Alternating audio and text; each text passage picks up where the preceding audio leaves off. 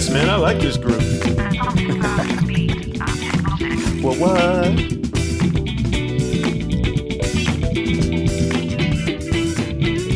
Dispatches from Planet Funk. This is the Aced Out Podcast, dedicated to all whom the man tried to ace out by profiting from the soul, without stopping to give props to the prophets of soul. Hmm. Can you dig that? My name is Ace Allen. Some people call me Barack Wayne. And we're brought to you by the letter P. And we're sponsored by Pete. P E T E. Otherwise called People for the Ethical Treatment of Ear Holes. Everybody around me is Funkanaut Fam affiliated. Because funk is just fun with a K. That's why they pronounce it funky. Would you agree with that, Jay? Yeah, buddy. Oh my goodness. I'm not even going to talk to you, man. I have nothing to say to you right now because the woman is here. Yes. This is who we need to pay attention to. Chocolate. Is that really chocolate? That's her, man. Is this Patrice Banks? Is that her funk box? right there? Sitting next to you? That's it. Oh my god. I thought I was gonna get sit to sit next to the funk box. How come you get to sit next to it, man? Cousin. I'm That's jealous. right. Oh yeah, because you guys are cousins. so you guys are family, right? You are Yes, related. sir. All right. Yes. All right. And um, I've been anticipating this for weeks. Um, I'm so excited. This is a really important episode, and I'm really glad to bring this episode to all of you because you are going to dig it, and we're got got some serious school to take you to. Okay, this is really important. So first of all, let me break this all down. So um, this is part of our series of having guests back on who have meant a lot to Out Podcast and really took a chance on us, especially in the first year of our show Yeah. when we were an all audio telephone show. Back in the old days, Jay Stone. Yeah, revisiting. And yeah, so we're gonna revisit. And I've been wanting to have Chocolate out. Uh, she came out here from Southern Cal with her husband uh, Don, and uh, it's so great to have her here. Sorry, it's been kind of a hot one this week. It was really warm, but it cooled off finally. Um, you know, this is going to be one of the most important guests that we've ever had, you guys. Um, this is one of the most significant figures in funk history sitting right next to us on this purple couch, okay? Um, she's musically talented, but she's also so full of wisdom. She brings the truth with no chaser, Jay Stone. Um, she's kind but assertive person.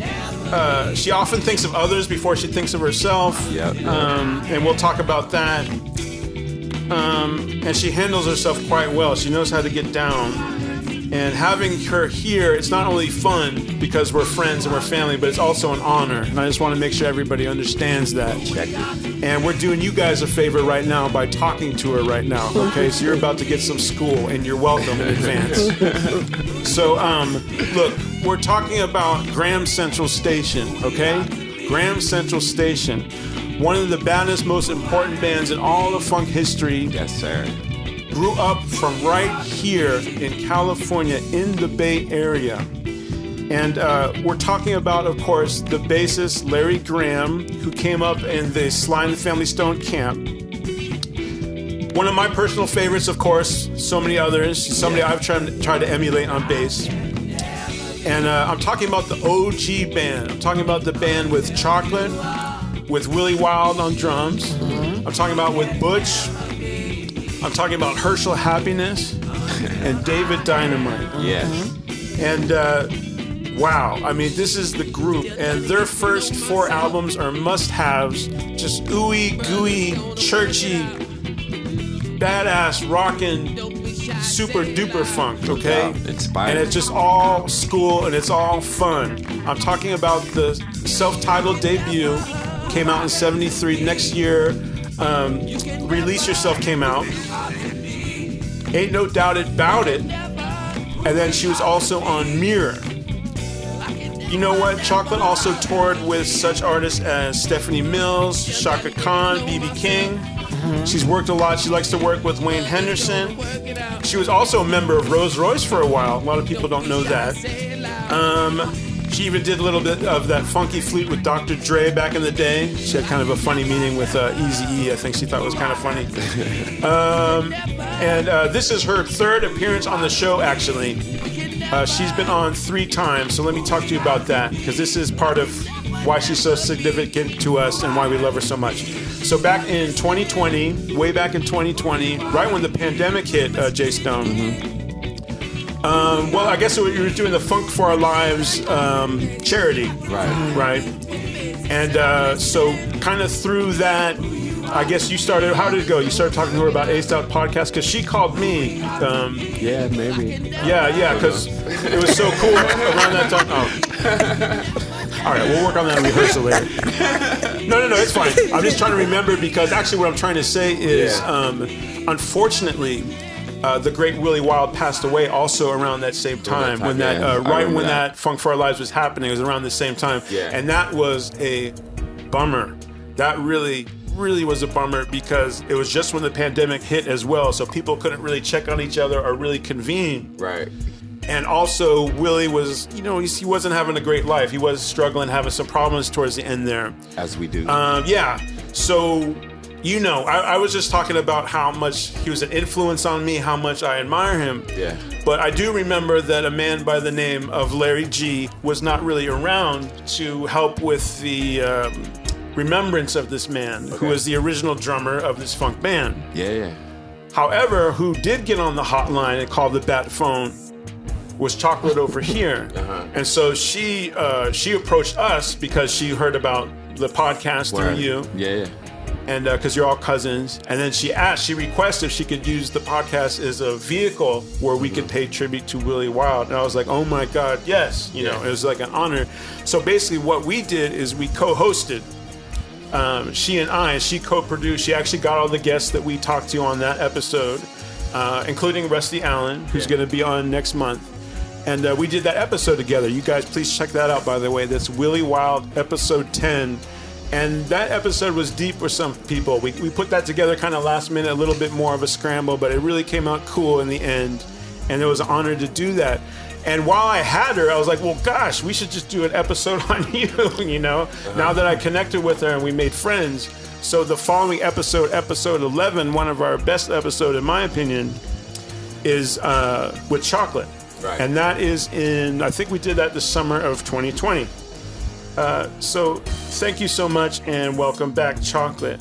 Um, we're going to be talking to her about all kinds of stuff. I just want to make sure I point a couple of things out. She is a published author.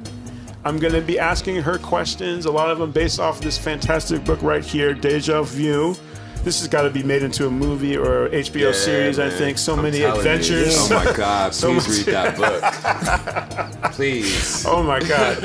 and uh, I mean, it's just something else.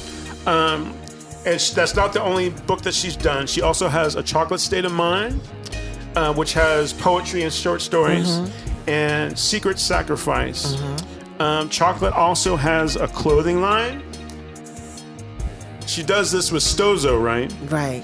and uh, she has fantastic, fantastic stuff on One Stop Funk Shop. Go there. This is an example of just one of many great shirts. Look at this. People Look at this Stozo detail. from P Funk, right? What's that? People know Stozo's art from People know P-Funk. Stozo from P Funk. He was Right. actually on the Tales from the Tour Bus that Mike Judge show. Yes, he was, they Yeah, he featured him on that. You see him in concert or whatever. He's got a little nose, a red nose. Stozo the clown. Stozo the Clown, and Mm-hmm. and you guys, uh, it's, it's called Chocolate Clown, right? Mm-hmm. That's- Yeah, that's great, and I love it so much. Last but certainly not least, and we touched on it already. You might see that the funk box is perched right here. Well, why would that be here? we just gonna look at it? No, we're gonna get down. We gonna play. and the Funkanauts are gonna back up Chocolate, and we're not gonna play one song. We're gonna play two songs. We're gonna play two songs with Chocolate, That's right. and boy, oh boy, um, we got Osha here, and we got Randy G, and we're gonna meet them and talk to them a little bit when they come out, and we're gonna get down with that. Um, okay, I just want to thank uh, real quick before we get started. I want to thank uh, JW, uh, episode 26. We love you, JW. Yes, sir. And um, very successful episode. Everybody loved the song and how it went. I know he had a really good time. and uh, thank you so much, JW. And uh, we love you, man. And we got great feedback on that. Um, Jay, you've been playing with uh, Femi. Uh, you did a gig with uh, Punk Funk Mob, so that was cool. Yeah, man, that was cool. It was at the band shell uh, in Golden Gate Park, built in like 1800, 1872. Yeah, I saw some footage from that. Yeah. It looked really, Yeah, uh, really it was- cool. it So cool, uh, like shout out to Femi as well. Yes, sir. Um, next episode, we're gonna have Rusty Allen here. Rusty. Rusty's gonna perform, so that's gonna be good. Yeah. And I might be able to just relax and watch this time. You know, Okay. not have pressure for me to perform. Now I have to be like not Larry Graham today. Everybody's gonna say he's not Larry Graham. She's chocolate, but that's not Larry Graham. He's too short and light skinned. But um, yeah, that's all right. I'll do my best. Also coming up, we have our boy Steve Pinnell, yeah. Funkadelic Electric Spanking Award, baby. Shout out to Purifiement Funk Insurance. He's gonna come out here. Maybe we could play with him. You know? Um, we're gonna have Janice Marie Johnson, the bassist from the R&B duo Taste of Honey. That's right. That's right. I don't know if you guys know when you heard that song, you might have thought they were just singing. She actually is the bass player and the singer of that song, and the Singing lead playing. guitar, that burning guitar. That's also a lady on guitar singing the backup vocals, and they're going to be on the show as well. And you hooked that up, Jay. You know, Can you tell me about how you hooked that up? You can keep that a secret too. Uh, friend, you know, just friends of friends, and Man, this you know, guy is so mysterious. People, man, people have been coming up to me and be like, "No, I know, I know the podcast you do and whatnot." oh yeah, you said somebody uh, Yeah. recognized you the other man, day, huh? Twice at the coffee shop in Santa Cruz. Harvey and uh, Patrick are here. Flex was here earlier, so shout out to him. But Harvey and Patrick are holding it down in the film, getting my good side. How do my nose hairs look? They look good. I, I, I you know, I decorated them earlier. Oh, by the way, thanks to Richard Segovia for hooking us up with these gentlemen. Right on, Richard Segovia. Richard, I don't know if you remember Richard Chocolate, but he was in a group called Mabuhay back in the 70s who actually got to open for Graham Central, like when you guys were at the Soul Train Club. Uh, he mentioned uh, way back when. So actually, so uh, Richard's a cat that we love. Yeah, he has the Caso. Bandito. He's a Latin rock uh, timbali player who's also a friend of the show. We have so many friends of the sure show you and so many people helping us. Uh, so thank you so much. I shouted out uh, uh, Chocolate's husband Donald, who's here in the room with us. Scott is here as well. We don't want to forget the post production crew. They're not here, but we're still going to think about them. Shout out to Nick Ways. Shout out to uh, Three Charge. Go to acedoutpodcast.com. That's acedoutpodcast.com. Go to funkanauts.com. Wow. I'm getting down to this Jade Jay Stone's score, man. It's funky. I like that little part you put in. Um, check out our album, Basic Instructions Before Leaving Earth. Our theme song is I Can Never Be from that album. But do me a favor, guys. I'm going to ask you two favors. First one is please like and subscribe our channel. Yes, please. Please do that. Hit that love button. But you know what else somebody pointed out to me? It's not good enough to do that, Jay Stone. We need to encourage people to interact with it. So drop us some comment when you watch the video. Like tell us what you think about it. You know what I mean? Tell us which one you think is handsome and which one is not. I already know what the answer is, but you know, just let Jay know. So. All right. Um, okay. Okay. First thing I want to talk to you about, and thank you so much for coming out. I really appreciate it. Um, I don't want to, you know, I want everybody to look at that. I mean, listen to that episode, episode 11. We talked about a lot of great stuff from the book. I don't want to rehash literally everything from that, but we do want to set the table because we might have new listener, new new viewers checking out for the first time, and might be getting that impression for the first time. And I was talking to Osha about this before. So, hot chocolate. Let's start there. Okay. What was the group Hot Chocolate? You just tell us. Okay. Well, first of all, thank you for having me. This is very important work that you and my cousin over here are doing, and Scott, very important work. So, you know, keeping that funk alive, uh, to me, there's no more of an important mission. You know what I'm saying? Because that's my mission also to keep the funk alive know it, yeah. until the wheels fall off. You know Yeah, that, right? right. Okay. You ride so, hard. So, hot chocolate. Um, where to begin? So, I was with Larry. Um, we were a couple. He was still with Sly and the He Family Stone. Sly, yeah. hmm And so I was traveling on the road with him. And in the meantime, he was producing my group, my little group we had, all the members of Graham Central Station were in it except for the bass player. His name was Paul Jones. Paul Jones. Mm-hmm. So um, after Larry left Sly, he joined Hot Chocolate, and it became Graham Central Station. By the way, I wanted to ask you about that. What did you think about that name change? Were you with that, or were you like? Yeah, I- yeah, I was with it. I was with it because, you know, I, how could you go wrong with having Larry Graham in the group? You know what I'm saying? So yeah, I was with it. I, you know, I think it was even my idea, maybe a little bit. Okay. Yeah. So um, it was good. I liked it. What What was the first material, kind of material you were doing in Hot Chocolate? Was it originals from the beginning, or just kind of like jamming, or like what was it? Were you covers. making- we would we would yeah. do covers and rearrange them. I was doing uh, in in particular. I was doing the song uh, "Dear Prudence" by the Beatles. Right, Yeah. right. So we were doing stuff like that and Nice. rearranged it, and which we kept that song when Graham Central Station started, and it became Priscilla. Priscilla. Yeah, I love that one. Which Beautiful. was my really my best friend. Yeah, you you mentioned her before. Yeah, Mm-hmm. so that's what, who that was about. Mm-hmm. And I love that version. Uh, what about um, like gigging? I can't remember. Did you guys, as Hot Chocolate under that name, did you ever like, were you just like working the material out first? or Yeah, were you we were working the material, and we did actually do a couple of gigs, but we didn't really do a lot because we were just getting started, and then Larry left the group, and so we didn't do very many gigs. Did you rehearse at the house? You were at the house with Larry's mom, right? Um, grandmother, Oh yeah, grandmother, Mm-hmm. grandmother. Sorry, sorry. I can't remember. Did you rehearse there or? Mhm, we there there was a room Right. that was designated as the music room. So One of that's those funky music rooms. So, oh my God. so, we did most of our rehearsing there until the neighbors started calling the police. So then we had to move it to a warehouse uh, in Oakland. Wow.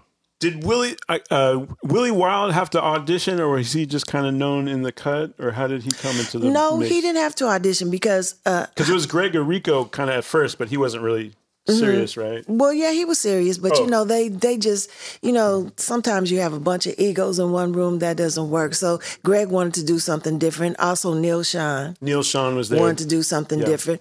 So um, Herschel was in the group, and Willie was a friend of Herschel's. Willie and Herschel, and a brother named David Stallings, and Rusty. They all um, went Mm-hmm. Oh, to Rus- school together. Okay. So they all it was it was a clique of them, you know what I'm saying? So they all shared information. They all they did all the gigs in Oakland. Wow. hmm So that's how he Willie didn't have Willie had been playing, I think, a little bit with Sly before he joined the group. So no, he didn't have to audition. Larry already knew what he could do. I wondered about that. You guys, was it uh in Fremont that you had like a warehouse that was almost that you'd practice there? But it was like an informal club. Where was that like warehouse you guys used to practice? It was in I believe I don't think it was in Fremont. I think it was in Oakland. That was a long was- time okay, it ago. was in Oakland, Yeah, okay. I think it was in I Oakland. might have got it wrong. And what happened was we would rehearse all the time, like all the time, almost every night. I'm jealous So- of that, man. So you hear that? uh, people started hearing about our rehearsals, and they Right. started, and then they started coming to our rehearsals. They started dressing up, so it made us have to dress up. And before you Dressing knew it, up for rehearsal. That's so yeah, it was cool, a show, man. a Oh free show every night, Wow. and we were just getting tighter and tighter and tighter. How many people would? How many people would be there? sometimes it would be like up seriously up to like because it was not much bigger than this room sometimes it would be 10 to 15 people in there just coming to hear us rehearse Was it cool? Would people be cool? yeah Okay. they they were mostly friends and you know people we knew relatives and stuff and other musicians Uh, Gotcha. as a matter of fact um Raphael Saadiq yeah, Tony he Santoni. he told a story uh, once that he um, used to go. He was a, a little boy. He used to ride his bike up to the rehearsal hall and, and stay outside and listen to us. Wow. Wow, that's so cool, man. Yeah. That's all He was a Graham Central Station fan. I'm jealous of that as well. I think um, we talked to Juan Escovedo a couple. I think he did that a couple of times as well. Some people from his family because they were growing up in Oakland at the Yeah, time. definitely. Um, there's one, and by the way, if you guys, I want to say it again, uh, Deja Vu. Um, if you're a funk fan, if you like funk, this is like this is like main ingredients. This is stuff you have to have. This isn't like just some kind of side stuff. You know, when people talk about the funk, this all you know, P funk, P funk, P funk, and we love that P funk. or you're talking about Sly, Sly, Sly. You know, we love Sly, or you know what I mean. But you really, Graham Central Station is the thing, and um, you know, people write books, but she can write a book. And I, I even compared her to Richard Pryor. Remember that because just the way she tells a story. There's pain in her life. There's tough stuff, but it's not like um, I don't know. The way she talks about it is like she, there's a sense of humor to it. Um, it's very insightful and it's fun to read and it's a good story. Thank Um, you. Yeah, it's, it's just I love it so much. Um, I want to this time I want to share just a couple of quotes from the book and talk to talk to the people about it and talk to you. Uh, one quote I like here on page one eighty seven. This is talking about uh, leading a band, uh, leading an organization. I thought this was interesting.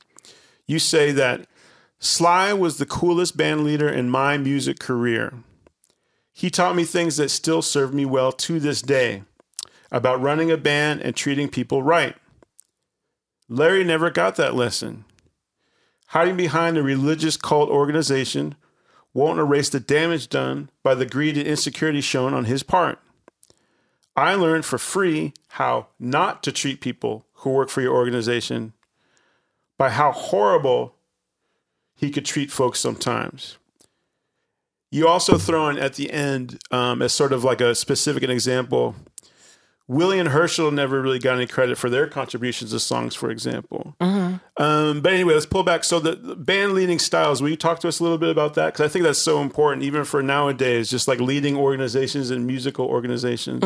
Yeah. Well, um, Sly was, even though he got um, involved in all the things he got involved in, mostly the drugs. Um, so what took him away Right. from the music and being ethical was the drugs. Because once you get caught up in drugs, that's all that really matters to you. So he was not trying to rip people off. You know what I'm saying? He was just doing his thing with his drugs, and and everything else went to the wayside. But it was not done intentionally, and it was not Right. done maliciously. On the other hand, Larry, after going through this, you know, he actually went through this downfall with Sly. So for him to treat the members of Graham Central Station like he did was, uh, you know, abhorrent because he did purposefully make sure that we did not get the monies that we deserved. We did not get credit on the songs that we helped to write. And, you know, he had us on a salary. You know, we we were on a salary, a weekly salary. Wha- In the meantime, money was coming in. You know, we were up here, and Larry had all the trappings, you know, that comes with having money. And some of the members of the group couldn't even afford to pay rent or have a car. Wow. So Wow. that's that's the that's the difference in the um, band leading, you know, style. So, Uh, it, wow. So, in other words, so people might, you know, because Sly is well known his drug struggles. People might assume that he was like just horrible at being a band leader. You're saying that's not necessarily true. And in contrast, because Larry was inside that situation and he saw some of the problems that could arise, he should have known better. And, you know, he should have treated you guys better. Because everybody in Sly, all the members of Sly, they all had houses, big houses on the hill. Okay. They all had all the cars. I understand the you difference. Know, all the yeah, the the fifty seven Thunderbirds and the Cords and the what you name it. They had them all. wow. They all had all the uh all the breeds of dogs. You know what I'm saying? All all the Salukis. so they had all the stuff because Yeah. Sly was giving them the money. Right. Yeah. I never asked you this before. Did you ever? Do you know what Sly ever thought of GCS? Like, did he have any thoughts on Graham Central Station? He liked it or didn't like it, or no comment? I, no, I do not know. I don't have a slice idea, but I do know that we had a um, gig in, I believe it was Washington D.C.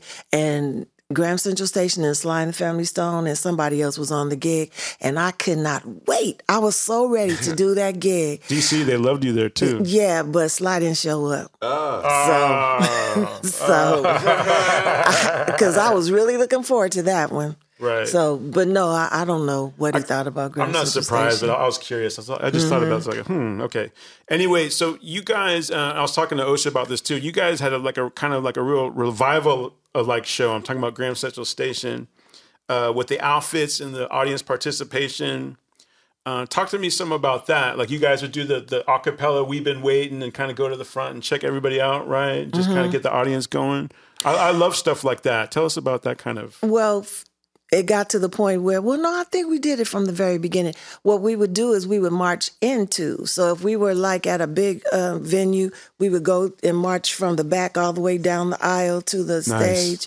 Or if we were in a little club, we would uh, come and march come around and march through the club all the way through. So that's how you that's how we would get people involved from the very beginning. I love just that. marching through the club or marching through the through the venue or whatever.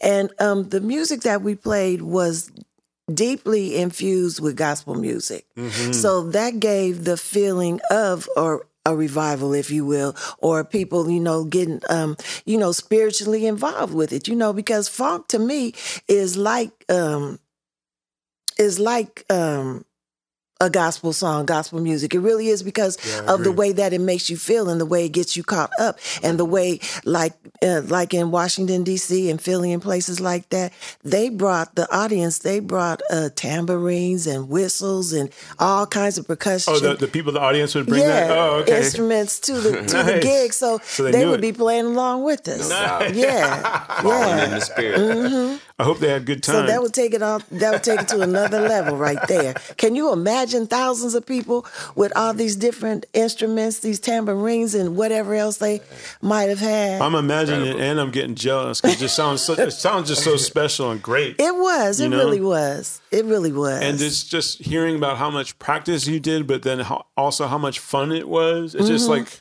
that's what I'm just trying to get people to understand nowadays, right, Jay? It's just Right, like man. just trying, to you know, bring it back to the level, and that's all Bay Area. sir. okay, so um, the albums, because we really want people to check out the albums.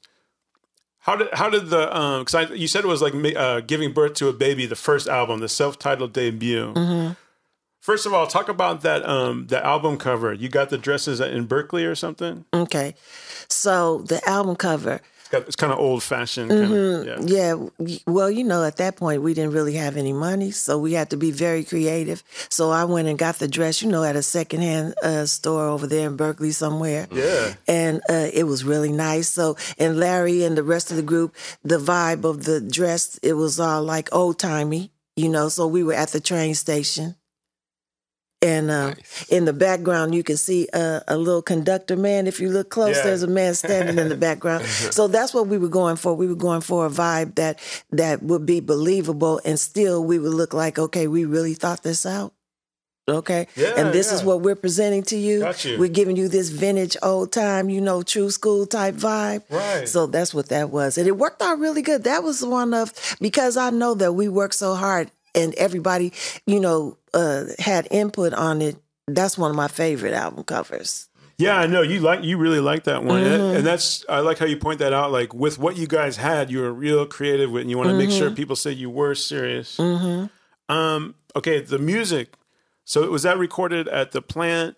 Um, how long did it take you guys to record it? Did you just do it fast because you had those songs like so long? Or? Well, yeah, that's why I said it was like giving birth to a baby because we those are the songs that we were doing all those rehearsals. Like for months and months and months, we were rehearsing. So you know, you carry something for nine months, right? And then when it finally, when, when it finally comes out, you know, that's like a birth. So after all those months, we we played in um, San Francisco a lot at this club called the Orphanage. Orphanage, right, Mm-hmm. right. So Is that, that's where you got signed, right?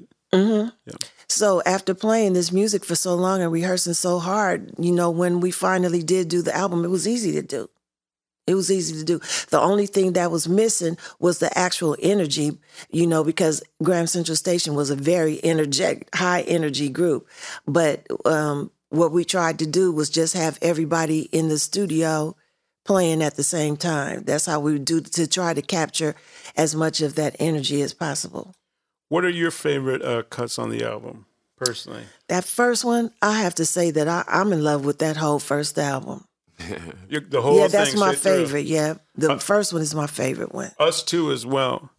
Um, was there? Um, were those like the main tunes in your set? Were you kind of sitting on tunes? I was. I was, I was wondering, um, preparing for this interview, uh, did you have like songs in the cut that you put on release yourself later, or did, was that like a separate creation? Like, how does Yeah, that work out? we had them.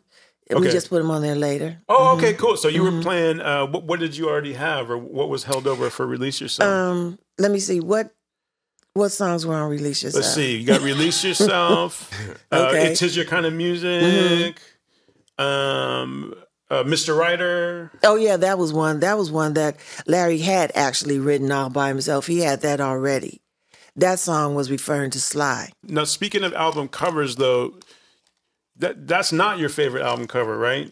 Uh, Release yourself. But I'm talking about Oh, because we were um, jumping up in the air. jumping in the air in the. I think in Sausalito in front of Mm-hmm. that church, and then on the back you're like, you guys are all laying down yeah, looking yeah. like we were dead. yeah, that part. Yeah, we were we were lay, everybody was laying down on the floor and the photographer climbed up on the ladder and took the picture down like that. Wow. And it, it was kind of morbid looking to me a little bit. Right, yeah. That wasn't my idea. Right, right, right. Mm-hmm. Um. So okay. So talking about all these different things with the songs, let's circle back to that. Okay. Mm-hmm. So I think this is really important to point out to everybody. So I really want to underline this. I was talking about this with you on the phone Mm-hmm. uh, before.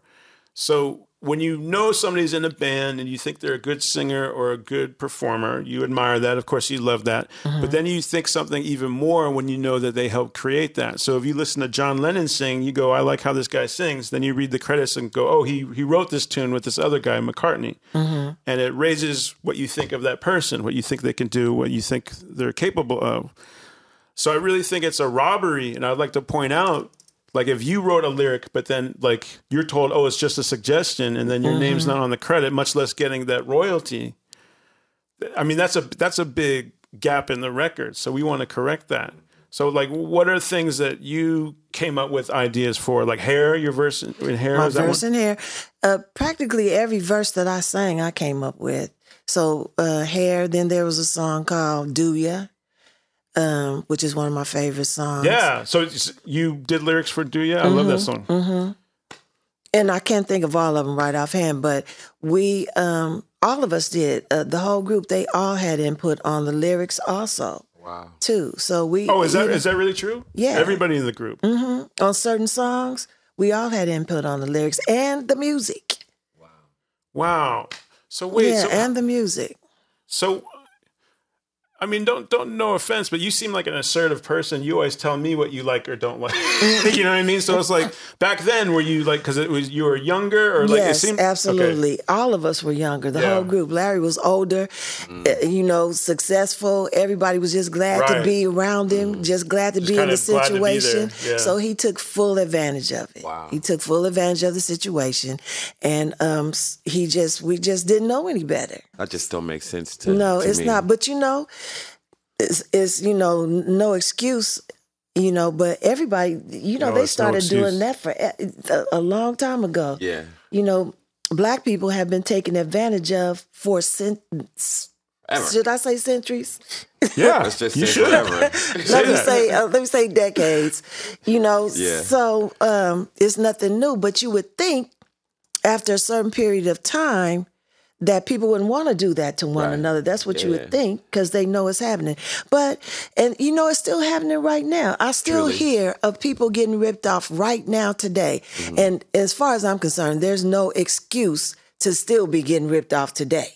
Not No, today not in today. 2022. Not even for war. Yeah. Why? Why was there war in Ukraine? I mean, who who still tried to take over? Are we in the Middle Ages still? Exactly. Exactly. So Right, you think people could love each So other? So I just think people have to have that kind of spirit to be able to do. Once money gets involved in a situation, Mm.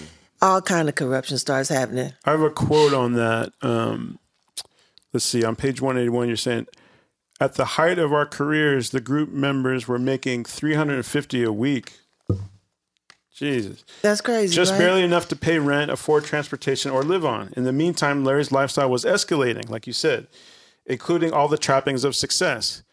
How could he rip us all off so blatantly was infuriating. Just before Larry left Sly, he wasn't making any money, but Sly hadn't set out to deliberately steal from them. Let me ask you something. Like, how, when did the relationship end um, where you guys were no longer a couple? Like, is there is there a breaking point for when you like wise up to the situation and that, or is it because you guys were romantically involved that you? Yes. Well, we were a couple for uh, about four or five years, and Yeah. um, so a lot of things attributed to us breaking up, but the main thing was drugs, and the second thing was uh, domestic violence Larry was uh, violent, and so he liked to hit women. And so, uh, so I finally had enough of that. And I was young. If I hadn't been so young, I probably wouldn't have stayed in the relationship as long as I did. But I was young, and one of the main things is that um, you know I had gone through so much um, in this group, building this group up from from us playing um, high school proms to playing all the major venues in every country. I mean, in every city in mm-hmm. America, and then going overseas and all that. So I did. I had invested so much blood, sweat, and tears, literally, mm-hmm. into this thing that it was hard for me to let it go. It was hard for me to let it go, but I just got to the point where it just was not worth it anymore. You know, and I wanted to see what I could do on my own. Mm-hmm. And by the way, so uh, I'm glad you mentioned that, and I wanted to underline as well that um, you know this book is real, and there's real truth in the book. So there is, you know, she comes real straight with all the domestic violence situations. She doesn't really sugarcoat it. And there's a lot of lot of spec- like she said, like in general, that was the general behavior, and she and she uh, mentions that a lot. There's hard truths to hear about your heroes, your musical heroes, but what's true is true and um, you tell your story so well. Uh, one thing I wanted to ask about, and somebody mentioned her before. Actually, um, uh, our engineer uh, Gabe is Gail Muldrow. Okay, so Gail and a lot of cats from around around here know her because she's a, a local fixture, and people uh, people really admire her. She was young at the time, vocalist, guitar player, and sh- what was she kind of like snuck in as kind of like your understudy, but you two didn't know it? Or Larry brought her in the group when you were still in, and then she was in when you were out. So do you Right. think was that by design Yes, it was by design. during the Mirror album, right? Mm-hmm. It was by design because there was this. Uh, they were they were planning. When I say they, it was Larry and his ma- uh, road manager Natalie. They were planning to um, how they were going to get me out of the group. So this was their way of doing it. However, Gail was uh, Larry's mother and Gail's best friend. No, let me see. Let me get this right. Larry's mother and Gail's mother were best friends. So Larry had known Gail ever since she was a little girl. I see. So um, uh, Gail's mother also was a seamstress. So she made a lot of clothes for Larry when he was with Sly, and then when he left from Graham Central Station, she made a lot of clothes for us.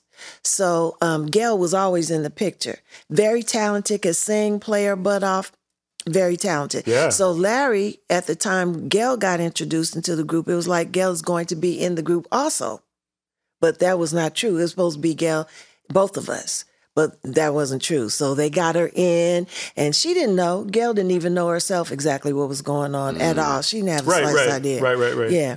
And so she felt a, a way about it when it all revealed itself. But you know, we talked about it later, and I told her, girl, you did not know what was going on because Gail was younger than everybody. It was like she Yeah, was just right. glad to be there. You know what I'm saying? So it was a, a awesome career for her, you know, opportunity for her career. Why would you have to? Why would you have to be out of the group? Like, because it had gotten to the point where um, some had to give. hmm and we and we both knew it. Larry knew some had to give, and I knew that it wasn't going to be long before I left. Uh, although I was hoping that something would change and I could stay, but it didn't work out that way. wow.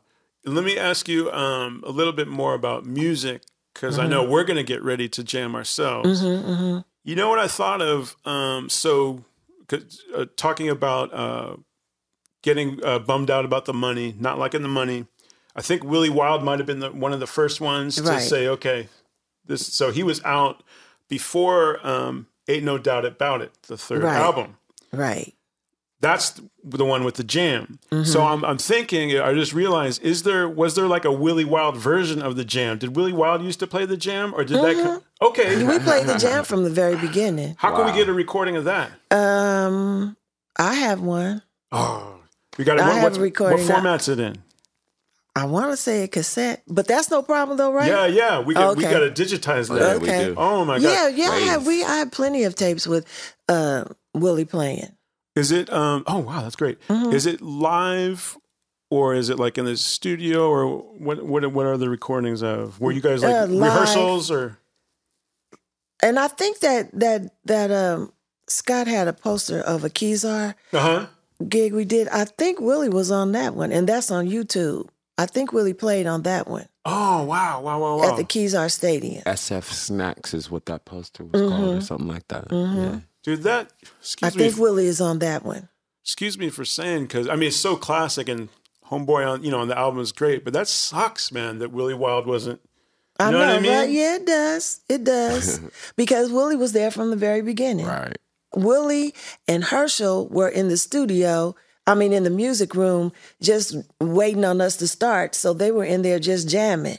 So they are the ones that So actually. they're the ones that came up with that. yeah. Willie, Oh, wow. Willie Wild and, And Herschel, Herschel. Happiness, the Exactly. jam. Yes. Wow. Yes. And Larry came in, and while they were playing, and he just sat down and, you know, started playing with them, vibing with them. And so that's how that happened. Mm.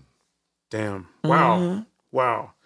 Um, I'm so glad. I'm so glad all this information's And let out. me say this. I Yeah. have to say this Yeah. too. Because I was talking to Herschel. I talk to Herschel often. Mm-hmm. So Okay. I had I heard a blues song, and at the very beginning of the blues song, it went doom, doom, doom, doom, doom. And I said, I couldn't believe it. So I t- I uh, I called Herschel. I said, Herschel, listen to this song right here. It was a blues song. I can't think of the name of it right now. And so he said, Oh, you think that's something? He said, Here. He said, Listen to this. So he sent me another blues song, and it went. It did the same thing. It went dum dum dum dum dum, and that's what he and Willie were in the music room playing that day. And this song is a blues song called I'm Going Down. I'm going down, I'm going down, down, down, Right. down. Oh, yeah, yeah. yeah, yeah. So that's how that whole thing started. And I didn't even know that. I just found that out like last month. Wow. Whoa. So Willie and So Herschel were in the music room playing that song. Then Larry came in and then turned to the jam. Wow. Heavy duty. wow. Wow. that is You so know that song I'm talking Yeah, about? Totally. Yeah, yeah, yeah. Totally. It starts That's out. Dun, dun, dun. Yeah. It starts out just like that. So you, um, you and Herschel are cool. Yes. Herschel didn't come on to our Willie Wild episode. Right. You, did you ask him? Yes. Herschel is a devout Jehovah's Witness. Mm-hmm. And so he has so totally separated himself from like he hardly has anything at all to do with music anymore. Mm. He's he's dedicating himself solely to uh, you know, Jehovah. And the Safe- He used to work at Safeway. He used to work at Safeway. Oh no, he lives in he lives in a place way remotely out somewhere in New Mexico. Oh, really? He yeah. moved. He Oh. moved. Okay. Because Yeah, he used to is far out somewhere. Yeah. Yeah. He just moved not that long ago. Wow, I heard. He Yeah, must he was in Richmond. Oh, yeah, he retired. That's beautiful. Mm-hmm. If Herschel, if you're watching this, I miss you, brother. He's gonna watch it. I told him about it. Oh, see, because that's my boy. Who Yeah, else? he's gonna watch who it. else are you cool with? Um, nobody's left I heard except that. for Larry, and Yeah. we don't talk. So it's just Herschel. Like Butch passed, um, Willie passed. Sorry to hear about with yeah, Butch too. Butch and Willie passed. David passed. Mhm. So that just leaves me and Herschel and Larry. Wow, isn't that something? hmm Isn't that something? That is something, and I miss him. Mhm. Yeah. because Butch, he he and I went to school together, so I Right. made the call to get him in the group.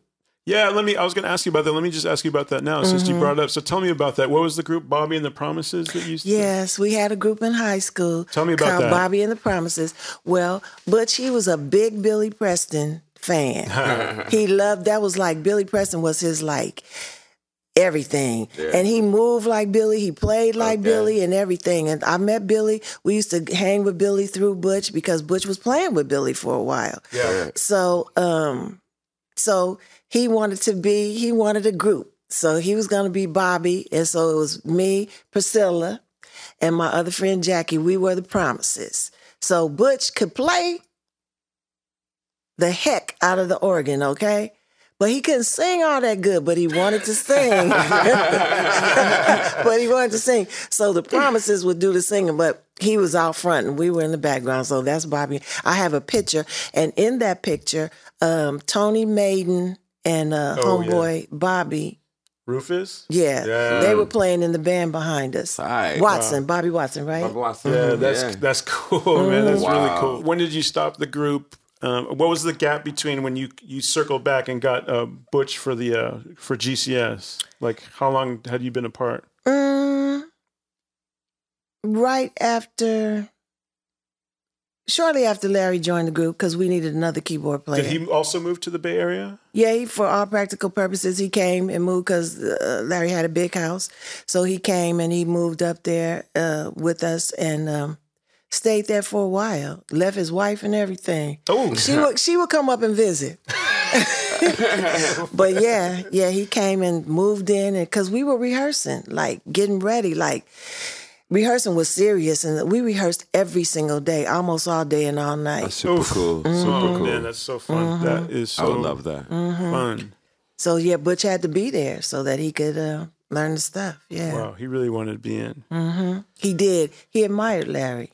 I, I bet. How couldn't bet. you? How couldn't you? That's that he invented that.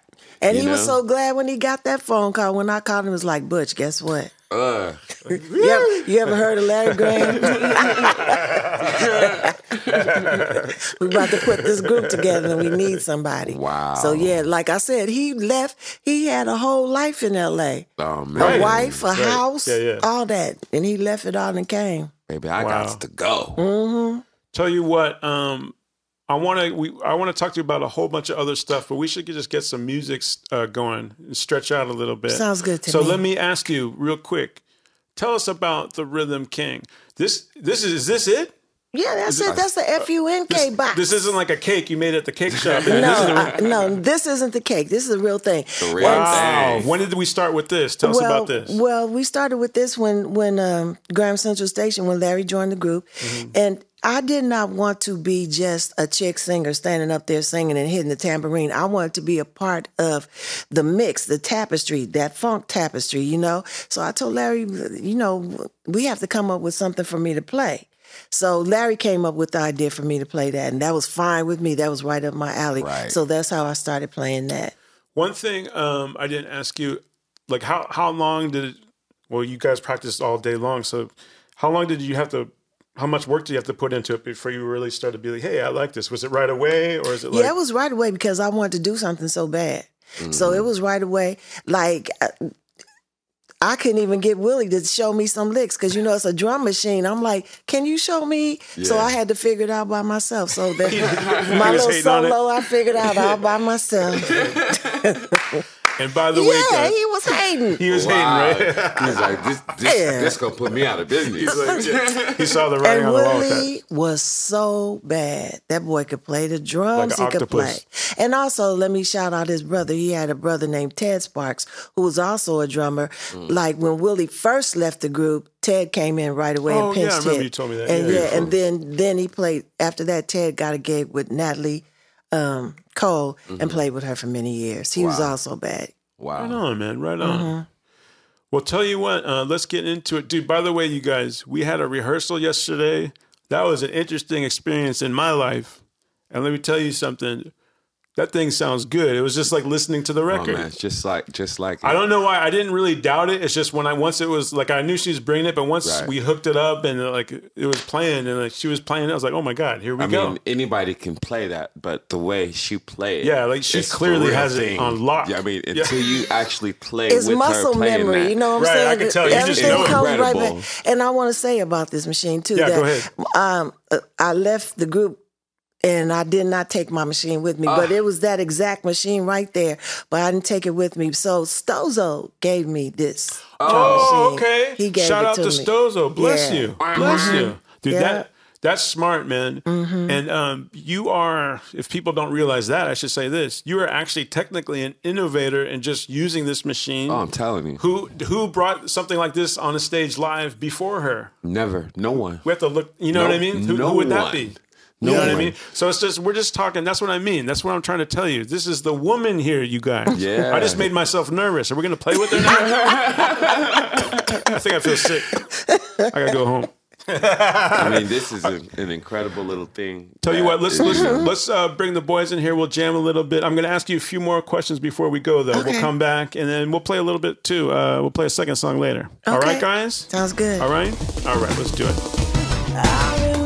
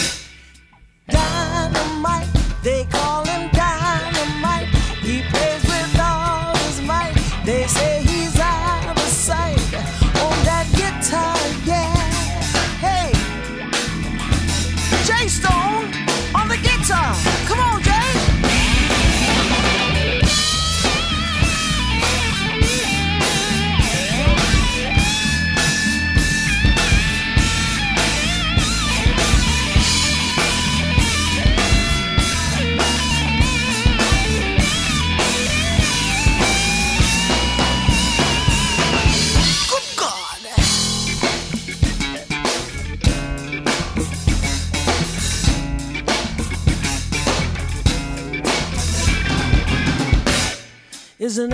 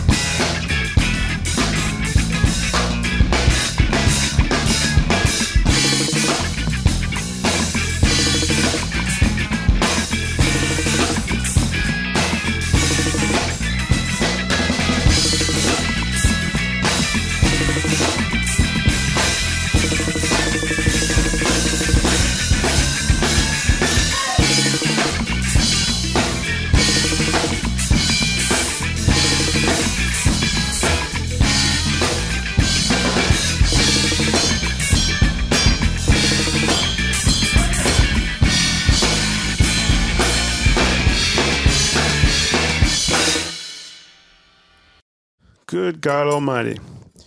That was something else. And by the way, you guys, um, I want to just make sure that we point out. So we got our brothers from the Funkanauts playing with us, Jay Stone. Right. From the album, actually. Yeah, yeah, that's what I was about to say. So Randy on the drums, uh, he's the man, dude, and it's good to see him. So he's on our theme song. Yes, sir. I can never be. What that means is every time you start watching an Aced Out podcast episodes from episode one to now episode 27, that very first, that's our boy. That's. So you didn't know you had a celebrity in here. Um, he also plays on, you know, fully mentalized. He represents on that. I remember when the three of us got that song together originally. Uh, we got that together at Soundwave. Um, I mean, Randy G plays on the song Planet Funk. Okay. He plays on, I mean, we're dispatches from Planet Funk. He plays on, uh, I think, Stay True, Some People. Uh, by the way, Osha, he's also on Funkanaut. He's played lots of Funkanaut gigs. Uh, was is he playing What About the People? I know he plays on the Bible. Yeah, he's playing on uh, a bunch of that stuff. I can't just tell you what it is Top- right off the top of my By mind. the way, um, so OSHA, we talked about him last time, but it, it got cut because it wasn't like we had a little problem with it technically. So I just want to point out. So my brother was in Timex Social Club, Osha Vernon Savage. OSHA Vernon Savage. Um, he is on. I pointed this out before. He's he is on the Boyz n the Hood soundtrack. Yeah, okay, Yep. and uh, this dude is a just a cat, man. He's he's a gigging cat. He's played everywhere. He's done everything, and we love OSHA. I told him I wanted him to get him back in because JW he was like a real strict band leader of like how he um, designed that song. Yeah. So OSHA and I were like doubling the dun, dun, dun, dun, dun, like the yeah, bass line. Yeah, so he just are. like he just told us, you know, you need to lock. It was all about lock with JW. You got to lock. So you know that we were funky as hell, but I was like, dude, you, that's not everything that my man can do. So I'm all, we got to have him back in again. So he's he's ripping and roaring here with chocolate because he gets to stretch out with that chocolate funk. You know, uh, one part, uh, Jay Stone, when we did the episode 11, right? Right. The episode 11.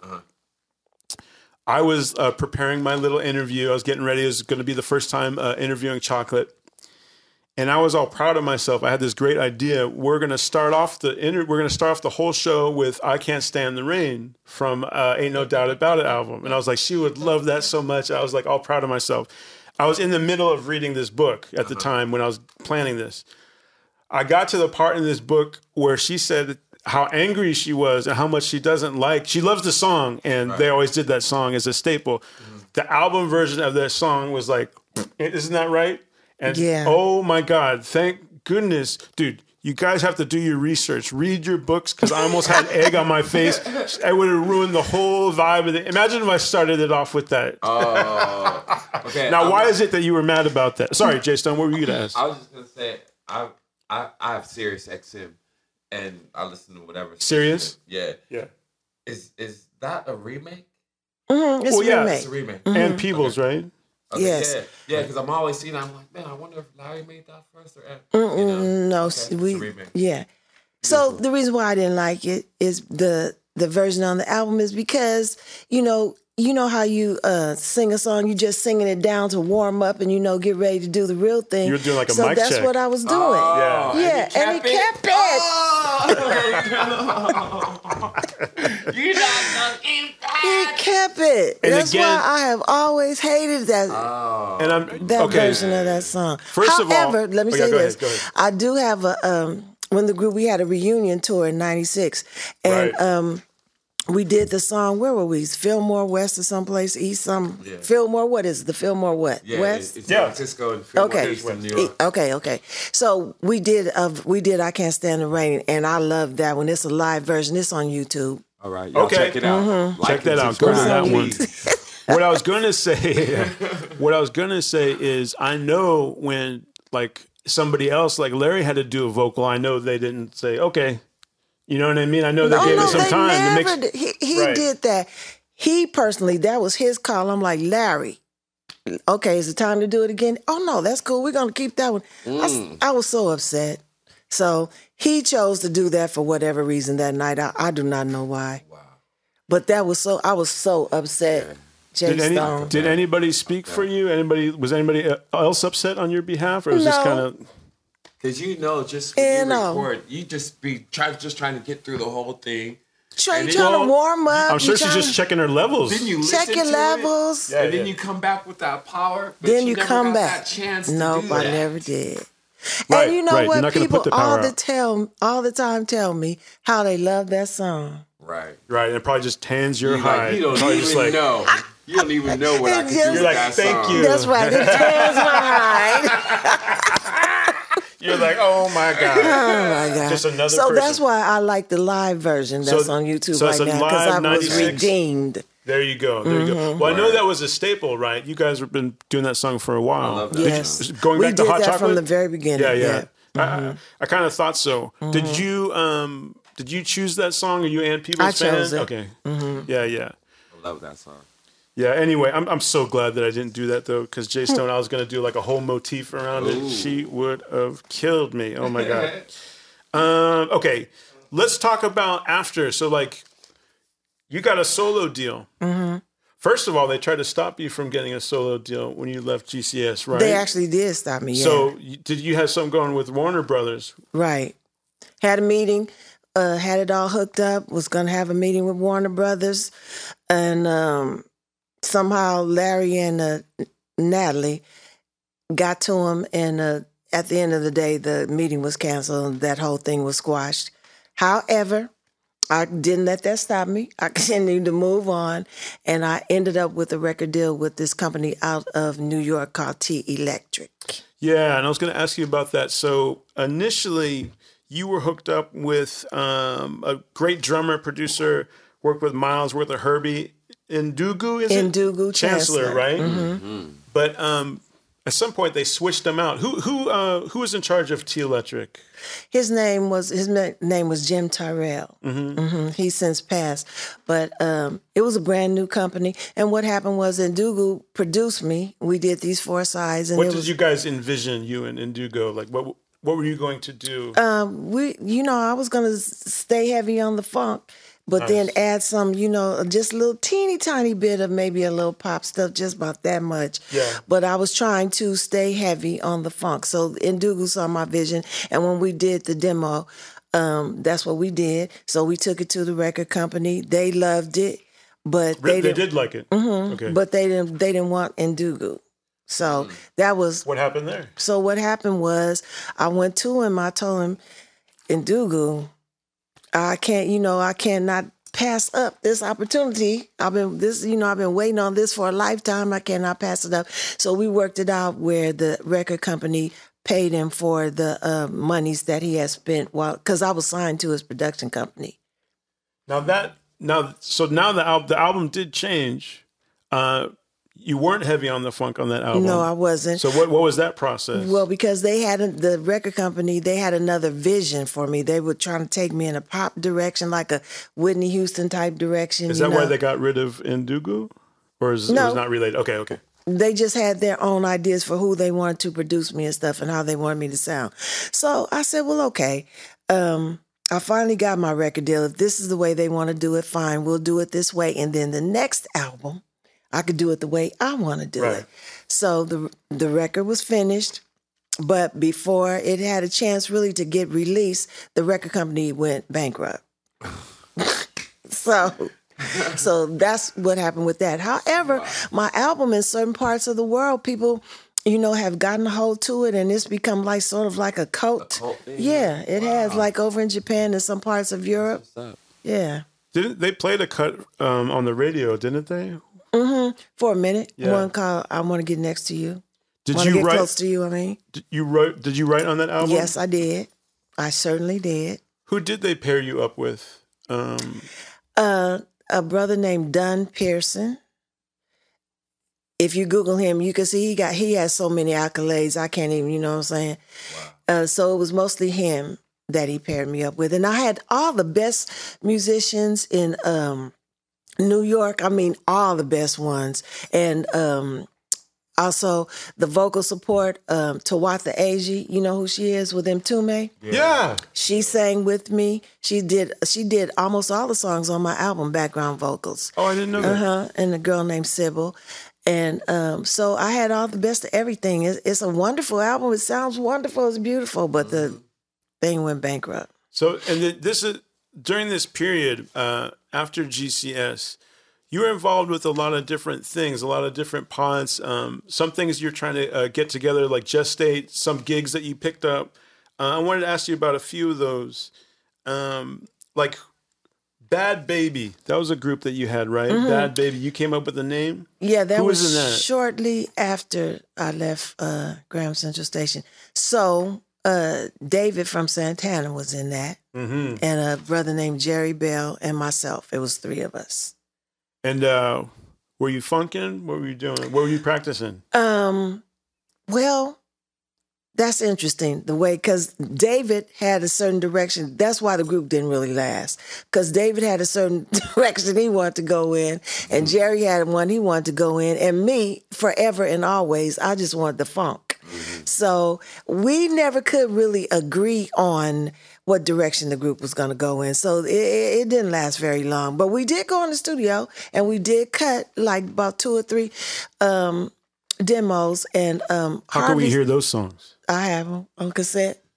And uh, Harvey Scales, you may not know Harvey Scales. You may. Do you? That name sound yeah, familiar? name sound very he wrote uh, Disco Lady. Okay. Oh, okay. So Yeah, yeah. he he was producing us. He produced us for a minute. So, but it, it didn't last more than maybe about four months. That whole situation. Wow. But I have I have a promo picture and Oh, you, demos. you, I didn't know that. real You even did a promo. yeah, we, we, Oh. were, we was- you know, we was gonna do some stuff. Real quick. Yeah. That's Now. You're trying to say there were some musicians in the room and they were arguing about stuff? I, I never heard of that before. Let me ask you about um, Music Box. How Okay. about that? What was that? Okay, well, that was another group. That okay, that was before Bad Baby. Oh, And this group consisted of a brother named Larry Batiste. Have you heard of him? Yeah, oh, yeah, Okay, we know who Larry. Batiste, Grammy who worked with Clay Tovin. You know who Clay Tovin is? So the two of them, so they were in Oh, Magic Music Box. It was Larry, Clayton, myself, uh, James Coffee. James Coffee. James yeah. Coffey, and two other people that is, is escaping me right now who they were. But everybody from the Bay Area, you know, because the Bay Area at that time, that's where the flavor was. That's where all the funk was. That's where the magic was, as Mm. Talk far as I was it. concerned. Talk about it. So you know, I, I stayed up here, and I, you know, even after I left the group, I stayed up here in the Bay, Bay Area and just gathered up all the people that I knew. Do you, because you, you've traveled all over, what would it be about the Bay Area that makes it special? Or what, what do you think it was since you, You assert know, that? I, you know, I'm not really sure. Exa- I think it was the just like what the Bay Area, like how I call it eclectic, because for me back in the day, like there was no the the diversity like nobody was tripping everybody was helping one another like we were all we were all gigging at the same time um graham central station sly even then uh the um Santana, Tower Power, because Lenny Williams, he sang on right, the right. first Graham Central Station song. So everybody was just trying to make it. And a lot at any given time, you could come to the house and anybody would be in that music room jamming at any time. So it was just a feeling of uh it was like a family, really. It was like a family. There was no competition. People weren't tripping. Everybody was high.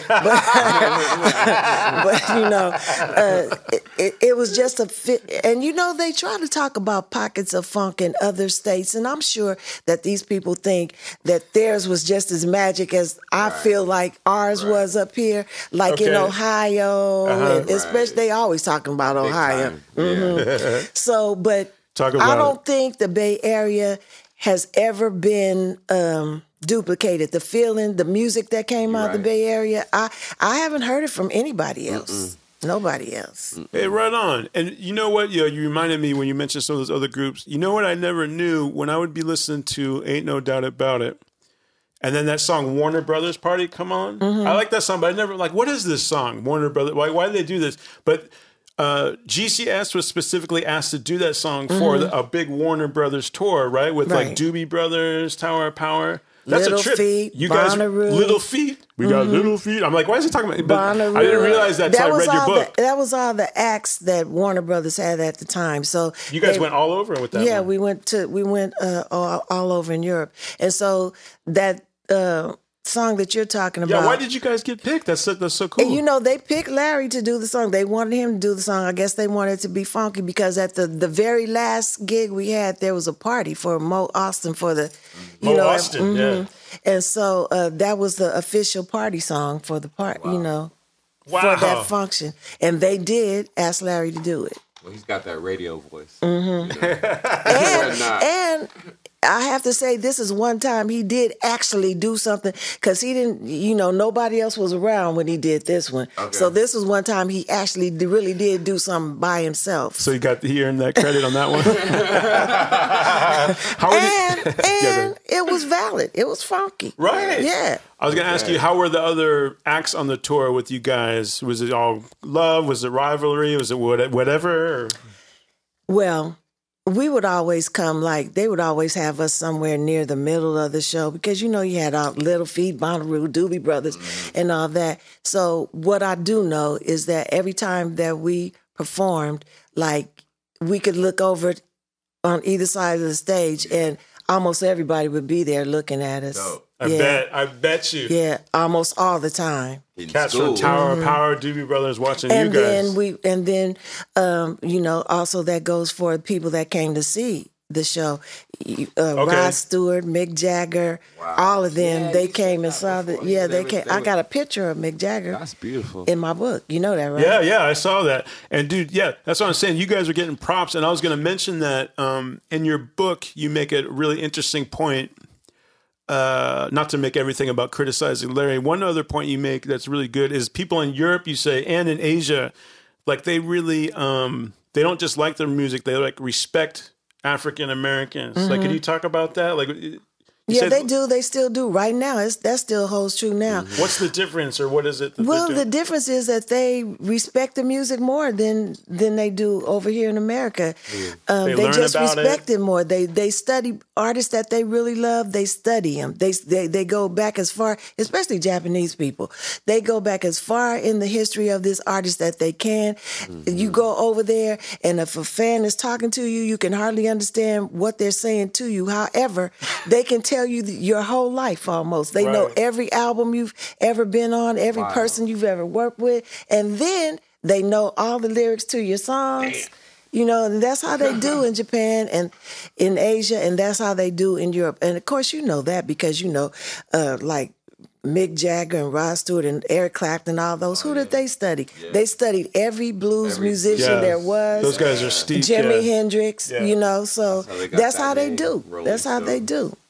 Do you know? Did that bear out and like how people would like treat you when you were traveling there? Did, was there would be a difference there? Yeah, eh, because they had so much respect for you. So yeah, it did bear out. They, you know, the the fans are just crazy. They're they're crazy. I love them. It was always fun going over there to play. Wow. Always. So Because they couldn't do enough for you. You know what I'm saying? Right, it right, was right. everything all right. You know what I'm saying? They couldn't do enough. Yeah. Yeah. They It was great. geeking. I love it over there. Okay. I want to ask you about you mentioned it before the Graham Central Station reunion. Okay, so um, you were you started in Rose Royce for a little bit in the early '90s, and you were you were gigging with them, and uh, you left that. There was a chance, I guess, it came to get back together with the Graham the Central reunion Station, tour. Mhm. and I guess um, did uh, Hershall and Butch kind of help negotiate that or put you in contact with Larry? Yeah, Hershall did. When would be the last time you would have talked to him? Like 20 years before? Something like that. Yeah. Okay. And so like what um this is very interesting to me, especially for all you guys, because we mentioned there was getting played, there was uh domestic violence. Yet you were like, I'm doing this reunion. So Mm-hmm. talk to me about your thought process or why you think it would, be important to do the reunion, not to say like um, I'm never going to return again. I'm never Right. going to do it again. Like, talk about So that. much time had passed. Yeah. So um, ultimately, for me, all I ever want to do is keep the funk alive. That's all I want to do. To me, it's all about the funk. So, so much time had passed. So, you know, I was in another space in my life as far as Larry is concerned. So I did it because I wanted to be a part of um, funk again like that in a real way, in an authentic way. And when Graham Central Station plays together, it's uh, you can't even describe it. So I wanted that feeling again, and I wanted to go to all the places where, like DC, and all the places we were going to, all the places we were popular, and you know, I just wanted to be able to feel that energy again. And be a part of funk music again, like that. So that that was the main reason why, because it, wasn't for the money. Right. So that was the main reason why I did it, just to be a part of it again. You say it wasn't for the money. That's interesting too. no. You know, I just I don't know. I, I really admire that so much. Let me talk about the the how the gig went. I mean the the tour went though. It sounded like it was some some incredible gigs, some of the most amazing shows you've done, especially over Mm-hmm. like at the in- North Sea Jazz Yeah, Fest. yeah, like- That's one of the most amazing gigs I've ever What was done. so amazing about that? the fact that that was the first time I had ever performed in front of it was so many people I, you couldn't even see where the, the people stopped they just went into the horizon yeah so so I'll always remember that Wow. Wow. And um, so what was okay, this is this is really interesting, and I got a quote on this. What was the vibe? So you're coming back into this. It must have been like just so very no, all the years have gone by, but also like these guys, I don't know, maybe Stockholm syndrome I'm thinking of, like these guys that are in the group, like Hershall, like were they kind of like getting you informed of like what the group's like now? What what was it like stepping No. back in? well you know I was I was kind of you know I was a little anxious wondering how it might be Were like those guys always with Larry? Like did they ever quit? Okay. like if anybody like if Larry was going to be tripping like how was I going to feel after seeing him again all these years Right, right. but that first rehearsal it was like that much time has passed and then when we got on the stage and started rehearsing everything just locked immediately back into place How much rehearsal before the tour? um like about a month what songs were in the set? um jam of course Right. hair feel the need Nice. love and happiness Ooh. uh uh what else can't stand the rain yeah, I know you had "Can't Stand the Rain." back, Mm-hmm. right? I want to read uh, a quote about this on page seventy from the book. Um, okay, so this is um, before the tour. This is the time I'm talking about. You say in your book, before we started, Larry gave a lame speech. he said, although GCS had gone through many personnel changes, the original members would probably be the best box office draw. So the decision to reunite was made on this basis. I interpret that BS as no matter how many different people he tried to use, None of them could recreate the chemistry that only existed among the original members. There was only one GCS. We knew it and he knew it. So he could miss me with all that crap he was talking. Buy the book, guys. so, Yeah. um, talk, so talk about that. What was he trying to say? Like trying to save face? Like this was a business decision, or Right, like, you know, right, exactly what I said in the book. Like, okay, well, the reason why we're doing it, but it was a reunion tour. So, how is it going to be a reunion people tour wanted to hear it. without the original members? Yeah. Right. So, whatever else you're talking about, okay. But we know that if it's a reunion tour, everybody needs to be there no matter what's going on. And if I can come back, then, you know, Now, um, so this is when this is just when stuff gets weird, man. So you guys were playing at the Fillmore. Uh, maybe it's the same show we mentioned before. So at one point, Yeah, I think it was. this. This oh come on, I can't even believe this. So at one point during the show, Willie Wild and David Dynamite, who are still with us at the time, Mm-hmm. this is in '96 or something. 96. They they're in there. They approach the stage Right. you're like fantastic. Right. Here's here's my brothers. I think one of them even handed you a framed picture, right? Right, David did. Yeah. Okay. So then you tell us. So what did you think was going to So happen we're next? up on the stage and we're singing and jamming, and the crowd is with it as usual. And then all of a sudden, the crowd kind of parts like this, you know, the Red Sea. Mm. Oh, and Yeah. I see David and Willie walking up to the stage, and and I'm like, man, there's David and Willie. And I'm thinking to myself, I know Larry's going to call them up, and I know they're going Right, to play with us. right. That's what I'm thinking. So I'm excited. So they come up to the front of the stage, and David hands me this picture that he had framed of just he and I uh, on the stage. Somebody took, and nice. so he gave it to me. So I'm waiting. Okay, what's getting ready to happen next? I know Larry's getting ready to acknowledge them ah. and call them up on stage, and they were they sort of kind of hesitated and thought that was going to happen too. Larry said nothing. He didn't even look in their direction. So they just turned around and walked back off, Wow. walked back into the crowd. what is the thought process behind that behavior? Do you think is that like excommunication thinking? Like is that like you know what I mean? Like if you're not in the flock, then I did not understand that. I don't know what that was. Was that like in the middle? Like did you have to perform for a while after that? Like how did you feel? I don't I, know. I was I lot. was sad. It made me sad Yeah. because I just knew that he was going to call them up and they were going Mm-hmm. to play with us. So when that didn't happen, I was sad and then I was pissed and then Right. I'm standing up there though gigging, so I had to like come to myself. Right, Yeah. yeah. And so we just went on with the show, but I I I couldn't believe he did that. Wow. That's and you know what else? Because like you said, people parted, so people knew who was in They the crowd, knew, and then exactly. they witnessed that. Right. That's and being on stage, if you've seen that, everybody's seen it on Right. stage. Right. You know what I'm saying? Because they were right up front. They came right up to the front of the stage. so. It sounded like uh, the gig. It sounded like a great tour, like really memorable. It was great that you came back. However, that money thing, that credit thing, sort of reared its ugly head. So what was it like? Like a documentary crew or like a live CD got made, and you guys didn't get peace. That's what what, was happened once again. And so, and we didn't know anything about it. Next thing we knew, we were doing gigs, and here these people are with cameras and it? Not and you guys. We love you guys. and uh, you know, recording and stuff. And we're like, and Larry never did say anything, so we had to call a meeting in the bus. It's like Larry, what's going on? So he said that uh, you know he had made a deal with somebody, and they were doing a, a, a CD, a live CD, uh, you know and documentary type CD type thing. And we didn't know anything about it and we weren't asking anything about it. We weren't asking if we want to do it. If we had if we were given permission to be a part of it.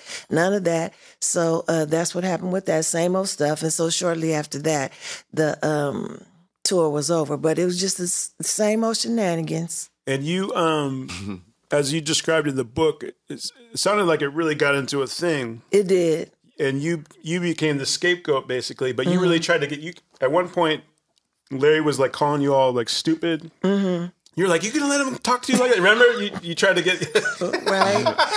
uh, in this meeting. So I guess you paid for that, yeah. Larry was, you know, we were trying to talk to him about it, and he was busy calling everybody stupid, you know, and uh, I couldn't stand one more stupid. I, and there was, I was the only one, woman besides Larry's wife. take one more So. I had to, I was a scapegoat, you know what I'm saying? Because I'm like, how many stupids are you guys getting ready to be on this bus tonight? How many? That was on the so bus? Then, yeah, it was on the bus. So Larry, then he targeted me. It was my fault probably that we even having this meeting. Blah blah blah. Mm. So that's that's how that ended. So I did not leave the tour on a good note. Wow. And y- and you know what? It was probably they probably just wanted it that way. They just seem to have like something about you that they just have to make sure you have like a bad taste in your mouth whenever. I don't know what it is. If it's your, was it you have a strong personality? Like wh- why are you rubbing them the wrong way like that? Uh, It's, Well, it's just because such a shame. because I'm speaking out. yeah, Yeah, because you know, being young and being taken advantage of is one thing, but 20 some years Mm-hmm. yeah, later, yeah. You're like yeah. yeah, Yeah. yeah. Wow. Well, I think that's really great that you did that. And then I also want to let everybody know because it's just interesting that you say that. And It's just so important now. It's why you're here. Um, you haven't talked to the man in a long time, as I understand. But would you would you reunite with GCS right now? I would. And why is that? And I think that's cool. It- but that's surprising to hear, though. I would eh, for the sake of the funk. Keep Okay. the funk Yeah, alive. yeah, just for the sake of the funk. Because once again, the feeling that you get, you know, generating that energy Mm-hmm. Yeah. and and the music and just everything. It's just that's the only time I get that feeling. Mm-hmm. It's when I'm up on stage and the energy that passes back and forth between uh, the the audience, you know, and the band. It's like it's the only time I ever, I've ever had that. Yeah. So if I can experience that again, I Mm-hmm. would do it. And do for the people too. And Mm-hmm. that's something to me that's very deep. I just want to make sure we get out there because um, I don't know. I don't think anybody would blame you if uh, you got played one too many times or just you didn't want to deal with. You know, you didn't want to go back, and a lot of a lot of groups don't reunite. They just don't. Mm-hmm. People can't get along. I know I've held a grudge here or there. You know what I mean? It's hard Mm-hmm. to do, and all the stuff you talk about, I just think that's amazing. That's amazing to me, and uh, I really admire that. And we all thank you for that. And I- hope it happens sometime too. I do too You know what I because mean? three of us are gone already. like we were talking about that before. So it's like that would be a good thing, man. That would Mm-hmm. Be a great thing. You um you talk about so many interesting things in your book. It's such a great inter- uh, overview, you guys, of funk history and music history, and interesting insights and well written thoughts.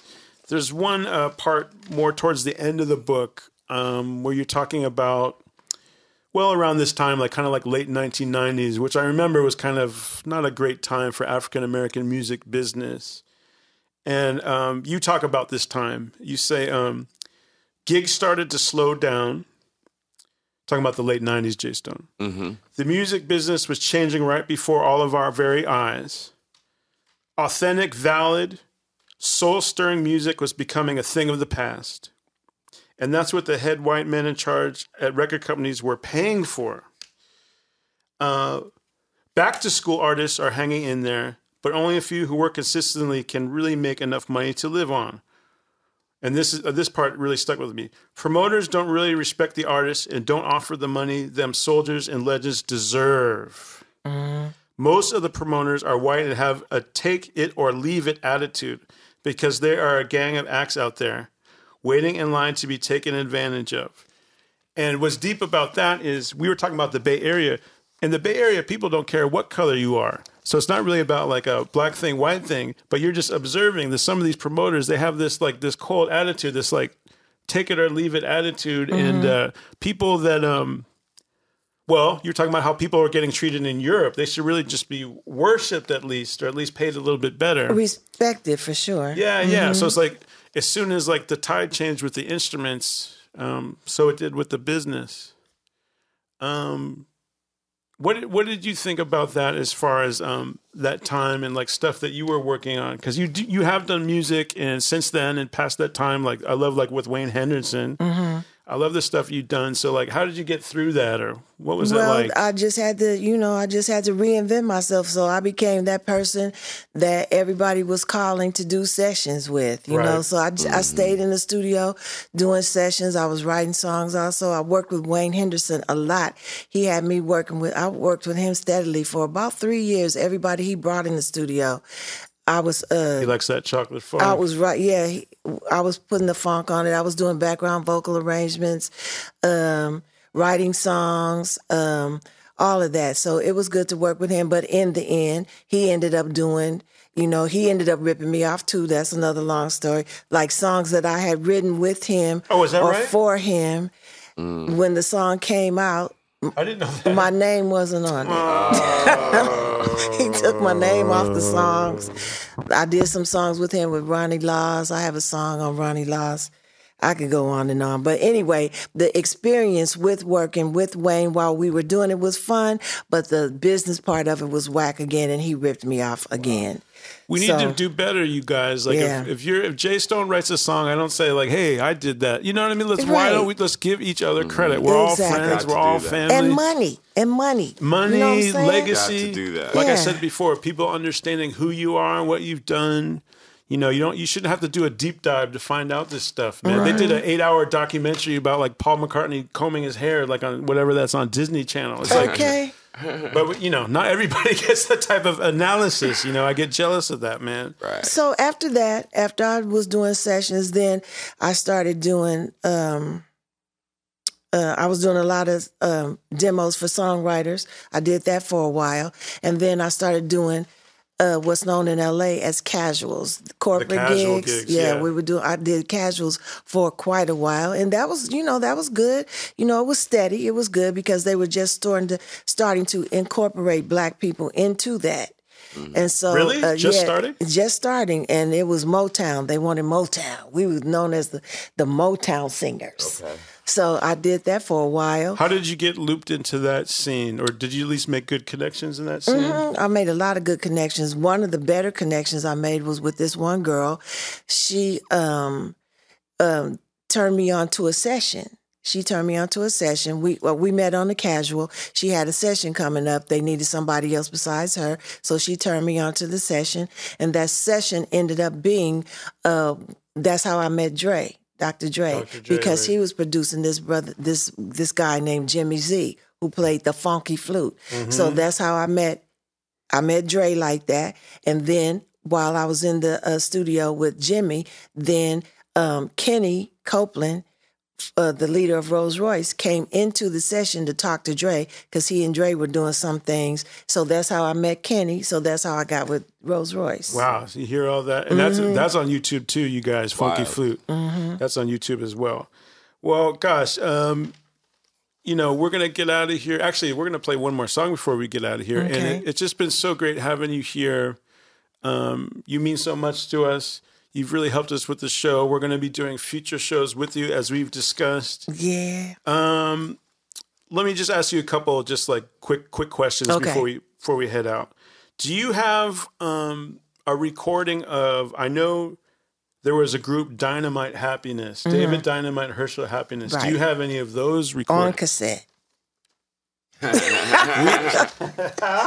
cassette. all All, right. my stuff is on cassette, but I have them though. We have a I- I, got about a trillion cassettes. we got a compilation we got to put together. And oh I'm my a- God. and I told you I and was You know what? Good on you out. for saving that. And I'm going to. Yeah. I'm going to. I'm a person of my word. How do how do they sound? Would you, would you you think you could get something good with it? I think you could. All right, because I, I think I think I really want to hear that. I bet you Yeah. it sounds great. It does. It's wonderful. Hand it off to Waze. Cause they Yeah. did like a sort of like a David. He did a, a lot of the singing, so they did sort of like a rock sort of type thing. It's nice. You'll hear it. Wow. Right, right on, man. I want to hear that. Um, what else I want to ask you? Well, is it true that one time you went to an Erykah Badu concert and they played the jam? Yeah, they did. They played the jam. she played the jam. I was like very surprised to hear that. You're like, what? Yeah, I couldn't believe it. That That, was that she too. opened up with that song. Oh, they opened. She opened up with it. I'm telling you, people know that's the main ingredient. Mm-hmm. Yeah, I love when that happens. I know, right? Mm-hmm. I was looking at a movie that recently got released. I think it was called something like uh, The Saints of New Jersey or something like that. Oh, Saints of Newark. Yeah, Yeah, that. yeah. The one of the very first songs in that, the opening scene. Right, I heard that. right, right, right. Exactly. In the Sopranos movie. Right. I heard that. I was like, I said, wait a minute. That's a trip when that happens. That is a trip when that happens. Oh, um, one more thing I wanted to ask you about um, the Kizzy kit. We were joking about it before, but I don't think we got it on mic. What is the Kizzy Kit? The Kizzy Kit is something I learned to put together after many years on the road, staying at many dumps.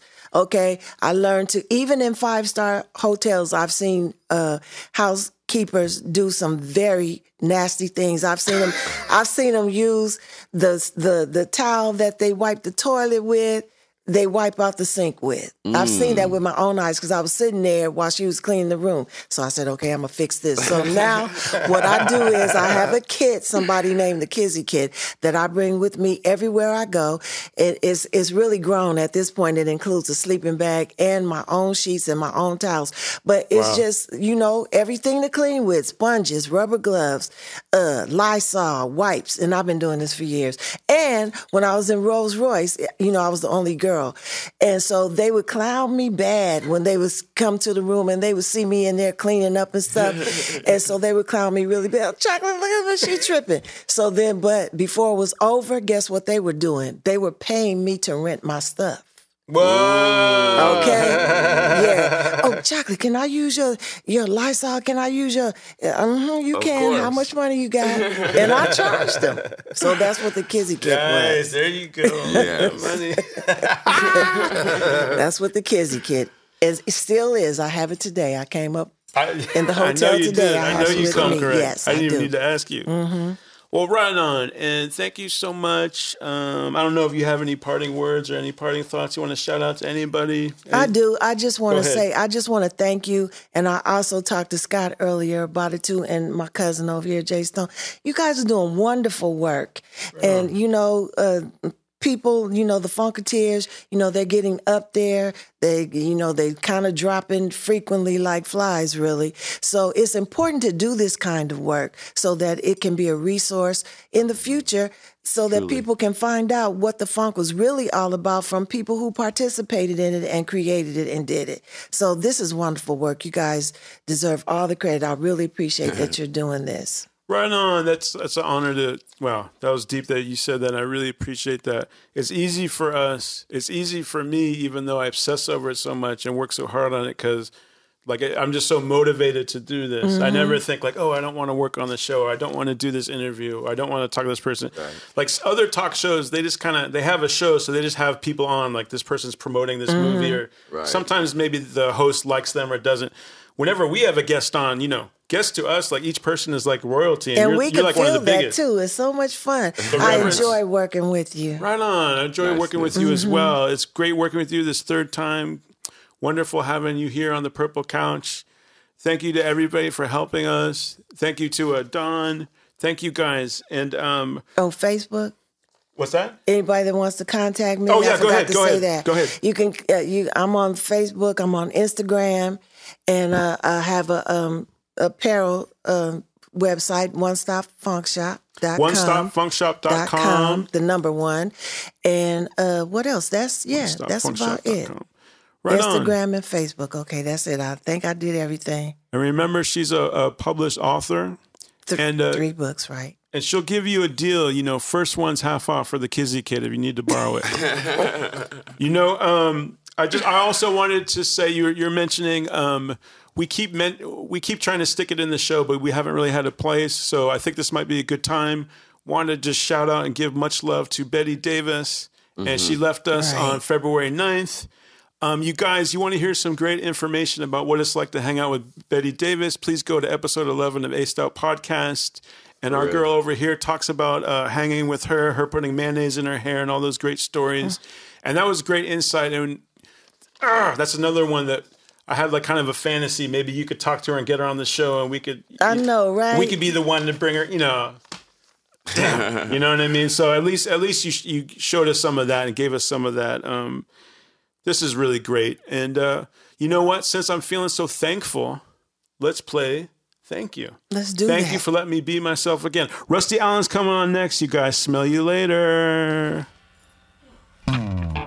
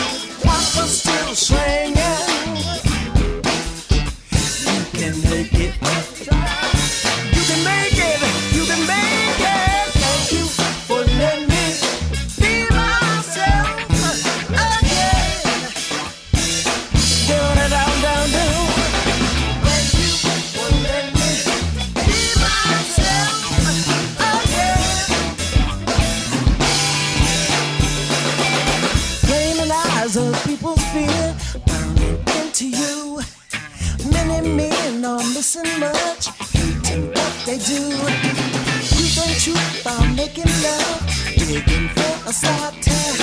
Dying young is hard to take. Selling out is harder. Thank you for letting me well hear myself again. Uh, different strokes for different folks, yeah.